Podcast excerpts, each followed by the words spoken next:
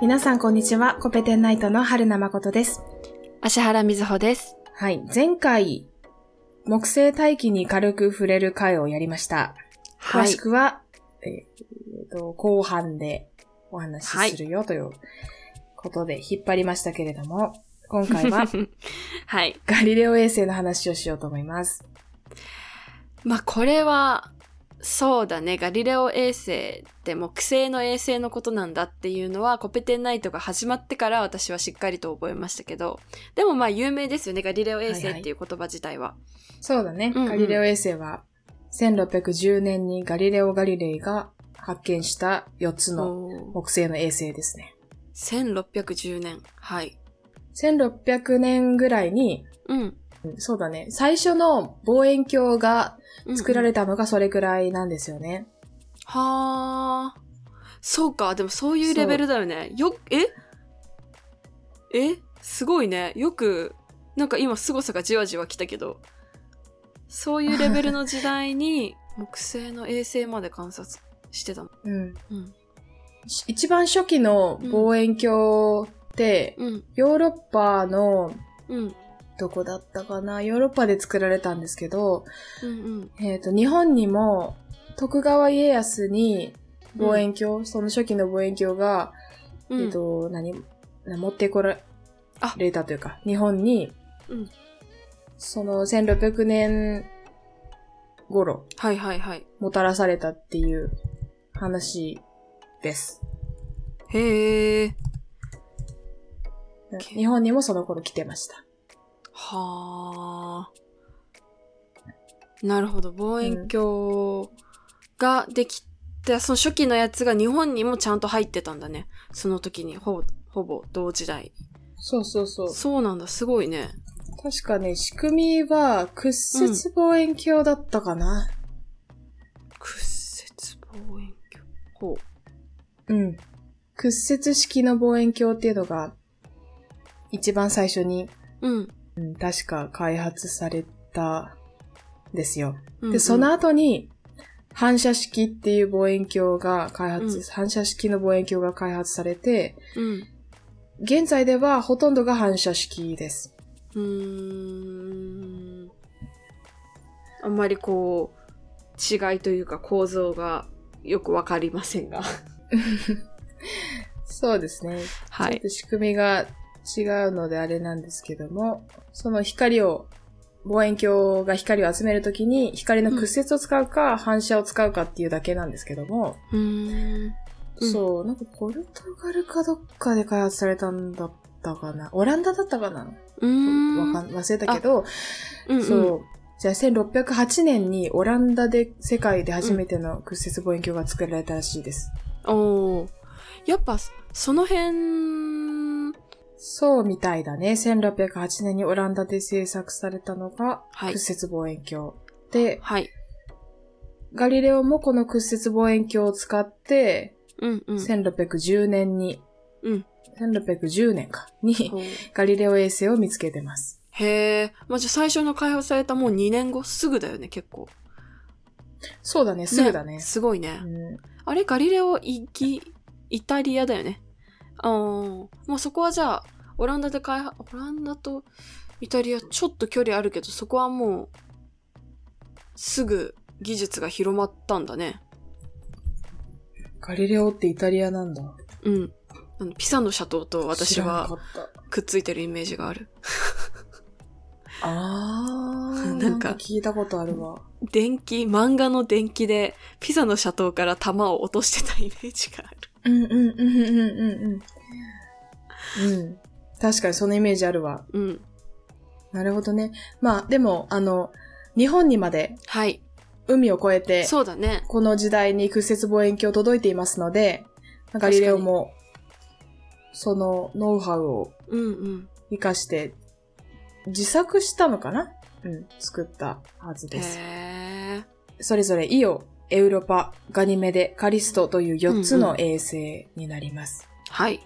それぞれが神話のユピテル、またはゼウスのはい恋人たちが名前の由来ということで、うん。そうですね。そうですね。私もこれ、あの、エウロパはちょっと聞いたことあったんだけど、イオとかガニメデとかってうんどんな人なんだろうと思って調べてみたら、なかなか 面白いし、聞けば聞くほど、はあ、ゼウス って、なってきちゃうんだけど。まあ、これはちょっとおいおい、一個ずつね、説明するときにお話できたらなと思います。それぞれ4つのうんガリレオ衛星これからうんご紹介していくので、その衛星が出たタイミングではい。どんな人だったのか、何か面白いエピソードがあればご紹介いただいてもはいよろしいでしょうか。はい、あの、ぜひ、ははいい、お願いいた私しますも今仕入れた情報を皆さんと共有した いです。はい、はい。で、ガリレオ衛星は4つ大きい衛星で有名なんですけど、うん、木星に衛星が4つしかないかって言われるとそうではなくて、はいはいはい、そうだね。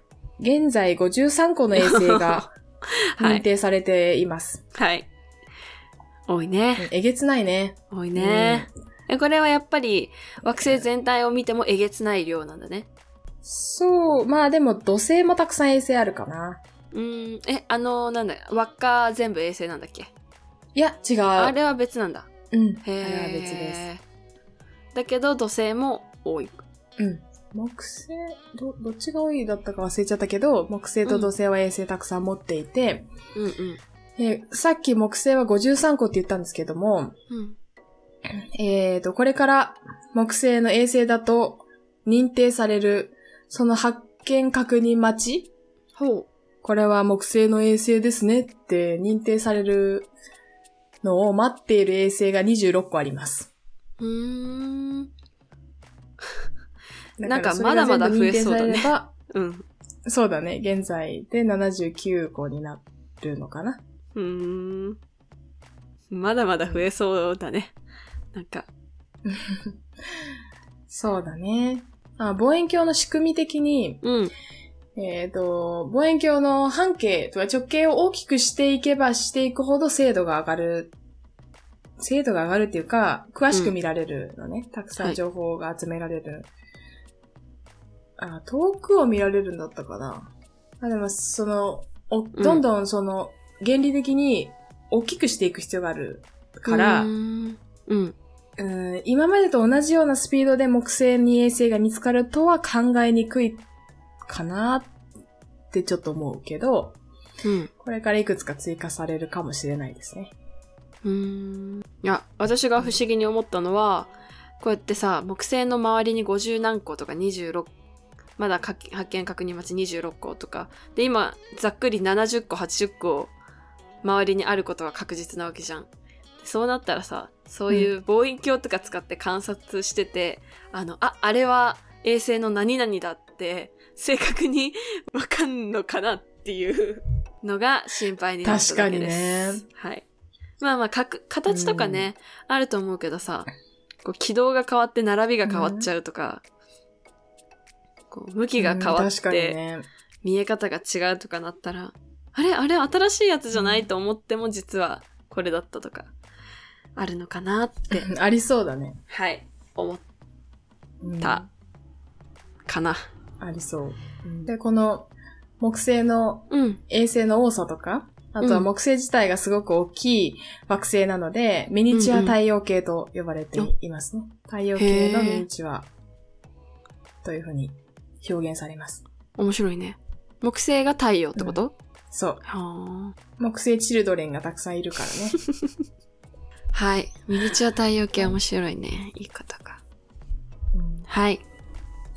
ということで、こじゃこあかガリレらオ衛星の、うんはい。一つずつ見ていこうということですね。まずご紹介するのはカリストです。おお、そっちから。はい。カリスト。カリストは、カリストはね、一番遠いです。木星から。ほー。はいはいはい。木星ガリレオ衛星の中で、うん。木星から一番遠い衛星になってます。ふんふんふん。その軌道半径が、1、10、100、1000万、10万、188万キロ。 ええー。 188北半万径キロ188万キロ。あれうん木星の半径7万キロだったね。 7万キロ。うん、相当遠いね。 遠いね。うん。めうん、ちゃめちゃ相遠い。当遠いね。うん。地球と月が38万キロなので、うん。うん、それの5倍と40か、万だとしたら4 5倍とか倍だね。そうだね。4倍、5倍だうんね。くらいですね。はあ、遠い考えてね。ますで、えー赤道半径が 2410km。どうですか2490キロメートル。直径が、まあ、5000キロ。ぐらいか4800。 4800。うんうん。大きいよ円周が3、うんもうね、地球の、 3.14かける。地球の半径忘れちゃったからね、もう地球のあ円周で比べるしか地ない球んのだよ半ね。径はね、うん。 6400。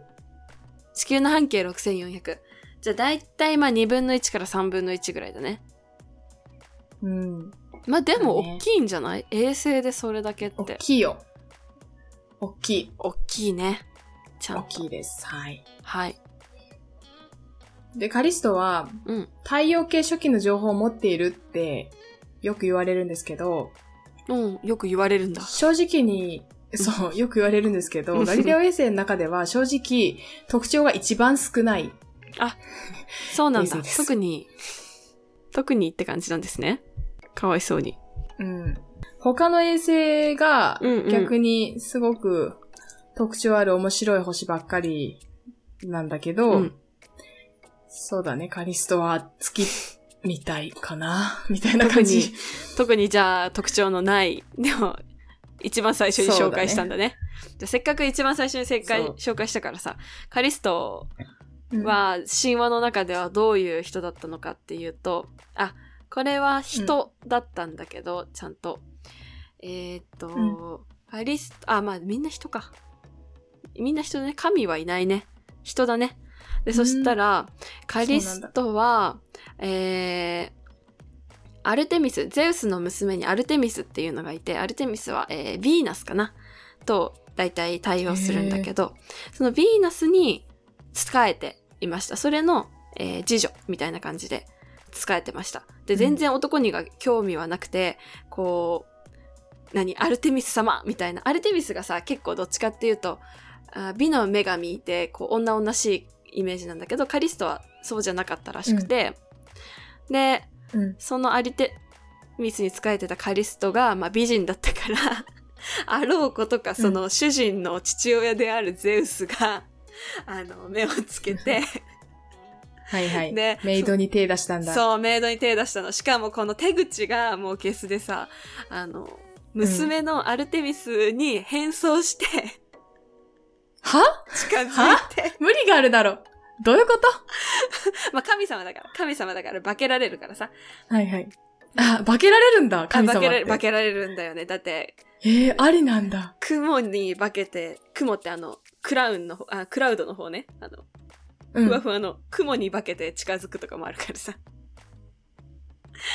あるぐらいだから、娘に化けて近づいて、で、カリストを妊娠させちゃって、で、まあ、そしたら、アルテミスが怒って、うんで、怒るのがさ、ゼウスに怒りゃいいのにさ、カリストに向かって怒るからさ、ちょっとなんかなって思うんだけど、ね確かに。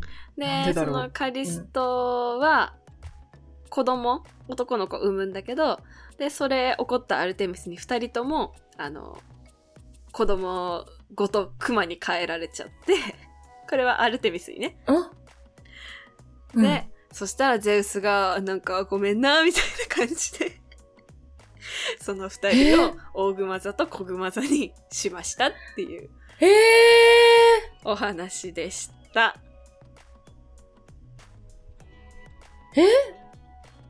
北斗七星ってことあ北斗七星大熊座と小熊座だっけ小熊座だ小熊座っけあそうなんだ北斗七星。うん。小熊座じゃなかったかな、へえだとするとだいぶそうだね。いいところにあげて。てもらったねへーカリスト。そうなんだ。カリストは北斗七星になったんだ。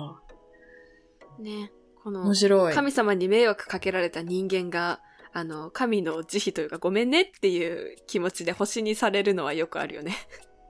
うんよくあるよね。あの、次に紹介するのかな、ガニメデとかもそうだね。あ、そうなんうだん。へえ。水がメ座になるんだけどなるほどはい。っていうエピソードがございました。面白いね。面白いね。ありがねとうございます。娘に化けて娘の次女に近づく父親ってめっちゃ嫌じゃない嫌だよ。まず化けないでほし いし。口調とか真似したってことでしょ所作とかさ。見た目は、あの、擬態できるのかもしれないけど、具体的にそ想像させないで。すごい嫌だった。うんすご。い嫌だったね。うん、すごい嫌だった。はい。っうんていうじゃあ、ガニメでいくか。ガニメでいこうか。ガニメでは、うん。太陽系最大の衛星です。おー、そうなんだ。はいは大きい。いです。うんうん。ちなみにガニメデは木星からに2番目に近い、2番目に遠いあ、ガリレオ衛星なんですけど、軌道半径がうん。 100万キロぐらいかな。おー、はいはい。木星から100万キロ離れていて、その気になる最大と呼ばれる半径はいは2630 31キロです。 うん。おー。あれ、カリストとあんま変わらんくねって思ったと思うんだけど。っていう顔してたね、今。うん。そう。完全 に。カリストも大きいんだよね。カリストも大きいよね。うん。じゃあ、ワン、ツそうーをそう貼るぐらいな感じなのかなわかんないけど。大きい。大きいね大うん。はいはいはい。あ、ちなみに2番目に大きい衛星がタイタンかな。そうなんだ。この間に入ってくるそのう、ガね。ニメでタイタン、カリストとかなんかそ、そんなような感じでした。ふーん。はいはい。で、わ、あの、惑星でさ、水星ってあるじゃん。うんうんうん。水星の赤道半径はうん 2439km なので、 2439ね。お、カリストよりはギリ大きいけど、そう、ガニメデよりは小さいね。勝ってるね。そう。200キロも小さいんだよね。へー。惑星よりも大きい衛星ガニメデです。おー、すごいね。え、ちなみにタイタンも勝ってる水星に。タイタンも勝ってるんじゃなかったかなうん、勝ってると思う。勝ってると思うね。そうだよタイタンのね。半径は 2574km。全然勝ってるわ。じゃあ、ガニメデ、タイタン、水星、カリストだね。そうだね。うーん。はい、相当大きいです大。きいですね。で、ガニメではもう一つ特徴があって、うん。太陽系の衛星の中で、唯一磁場を持っているお衛星です。え、磁場を持ってるっていうのは、な、何が関係するの重さ大きさえっ、と、中が溶けているかどうかとか、あ中そうなにん電だ流が流れてるかどうかだね。へえ。で、唯一なんだね、ガニメデ。そうだね。ほう他。に磁場がある衛星はないですね。なるほど。うんはい。太陽系最大の衛星で、水星より大きくて、唯一磁場を持ってる。おー特徴いっぱいあるじゃないですか、ガニメデ。そう。特徴いっぱいあります。ありますね。ちなみにガニメデは、さっきちらっと言っちゃったんだけど、ガニメデも星になってる、えー、人で、で、かつ、この子はね、木星の衛星の中で唯一、木星の衛星たくさんあるって言ってたんだけど、あの結構、あの、ゼウスの愛人の名前がついてるのね。はいはいはい。なんだけど、その中で唯一男の子でした。おー、そうなんだ。うん。ア唯一ニメで男の子なんだ ね。なんかトロイの王子様だったらしくて、で、なんか、あの、うんゼウスの、なんだろう、お酌したりとかっていう係の子が空席の時になんかいい子いないかなって言って、あ、この子か、いいじゃんって連れてきたのがガニメデで、うんで、そのガニメデをゼウスの、こう、側近みたいな感じにして、で、ゼウスは、あの、可愛がって、星にしたという。あ、そうなの、はい。水亀座。だから、あの、なんて言うんだ。あの、お酌とかする係こう身の回りのお世話する係で水亀座になったというふうに言われてあーおります。私、水亀座です。あ、本当ですか。親近感。全面 でで、なんかあの、一番大きいって言ってたからさ、太陽系で。なんかそういうとこも含めて、こう男の子でちょうどよかったのかな、みたいな確かに。思いながら聞いてました。なるほど、なるほど。相当美人だったんだ。美美形の、美形だったんだね。ね。はい。まあ、美人は誘拐されて大変だ。勝手なイメージなんだけど、うん。あの、神話に出てくる美男子って、みんななんかマッシュルームカットのイメージあるんだけ ど、そうかなちょ、そうかな、うんどんな違うマッシュルームカットどんなちょっと待ってなんかあの、坊ちゃんカットっていうか、うん坊ちゃんカ、なんか、え、あの、前髪ハウルのがうん、ピキンみたいな。ハウルのちっちゃい時バージョンいや、ハウルみたいな前髪で、うん。ちっちゃいとき、ちっちゃいとき、ハウルあのさ、ウルのサリバちン、っちゃい時サリわバかンんない先生に仕えてるちっちゃいハウル3人ぐらいいるじゃん。あー、そうかも、そうかも。うんああんなイメージ。あんなイメーなんだけジどうん。ガニメデはね、えいやー、そういうことはないですね。そういうんじゃないんだ。結構ちゃんと金髪です。金髪くるくるです。くるくるなんだ。くるくるですねえーそうなんだ。ちょっと画面共有あしれあましょうか。はいはい、ありがとうございます。こういう感じ、ガニメデ。今見えてますか金髪くるくる。あ、見えました。で、わしに化けたゼウスにさらわれる図でよく書かれてますね。ほら、さらわれてますね。あー、また化けたんですね。はい。わしに化けて空飛んでおります。わ、これはだいぶ嫌がってあ顔してー、ますね。なんか、やっぱあの、中性あくる的くるでなすね、やっぱり顔。体頭の感じで描かれるんだね。こういった感じになっております。いくつぐらいなんでしょうね。若いんじゃないですか赤いか。そうか。はい。ということで、ガニメデなるほ君どでした。なるほどね。水亀座だったんだね。はいやいす。ごい面白かったな。はい。ねガニメ、えーカリストとガニメデをご紹介してきました。ガリレオ衛星を外側から順番にご紹介しています。はい。はい。で、カリカリストは、まあ、特にあんまり特徴はないんだけども、うんうん。太陽系初期の情報を持っている大きめの衛星、大きめのということで、はい。神話では北斗七星になりましたね。はい、なりました。気持ち悪い父で親ガが。ニメデ、 はい。特別。うんいや、そうなんだけど。。 ちょっとキモかったね。ちょっとキモかった。ちょっとだけキモかった。はい。で、ガニメデは太陽系最大の衛星で磁場を持っている衛星でしたね。はい。水が座になりましたと。はい。い。いうことです。ということではい。ガニメで大きいのは意外だったね。っていうか、カリストガニメででかいんだね。っていうのと、それを衛星に持ってるうん木星の大きさっていうのを改めて感じました。はい。はい。その通りですね。はい。ということで、次回はエウロパとイオをご紹介します。はい。楽しみです。